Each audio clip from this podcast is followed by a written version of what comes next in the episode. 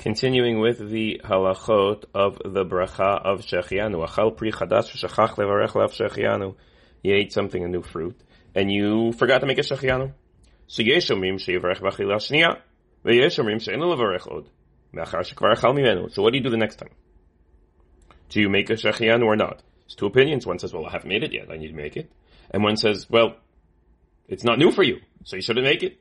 Ulinyan alacha, what do we do? Lo yavarech shechianu. You do not say shechianu. Sheklal gadol biyadenu. Safek brachot lahakil.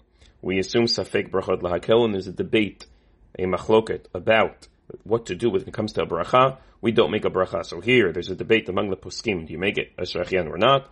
We opt out. The different categories of mitzvot. They're uh, brachot. They're brachot that you make before a mitzvah, like lahaniach tefillin, leitatef b'tzitzit. They're brachot that you make before eating an item, shakol niyam b'dvaro, We know classically that the rule of safek brachot lahakel applies to both of those. That's very clear.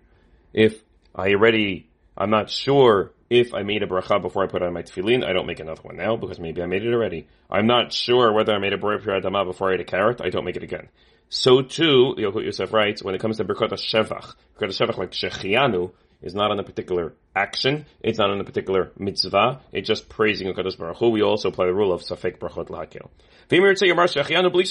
you could say without say Baruch Shechianu that's acceptable.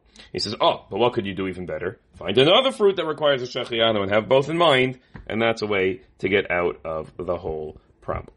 Now, when you're making that shechianu, what's the order of events? What should you do? לכתחילה נכון יותר להקדים לברך את ברכת הפרי, ואחר כך יברך ברכת שהחיינו, ואחר כך ייתם מן הפרי. What should you do? Say, ברי פרי העץ, שהחיינו, and then take a bite. Those who have the practice, they have a minag to say shachianu first. They say shachianu and then bori pri ha'etz. That's acceptable, although he says he says um, that uh, ideally to make the the bori pri ha'etz first and then the shachianu.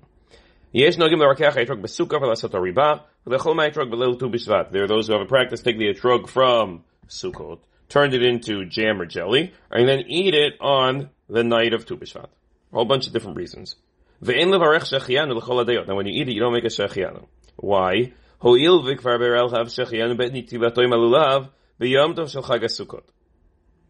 made a shechianu on that etrog. When you picked it up to make the bracha on Nitilat Lulav for the first time you shook it on Sukkot.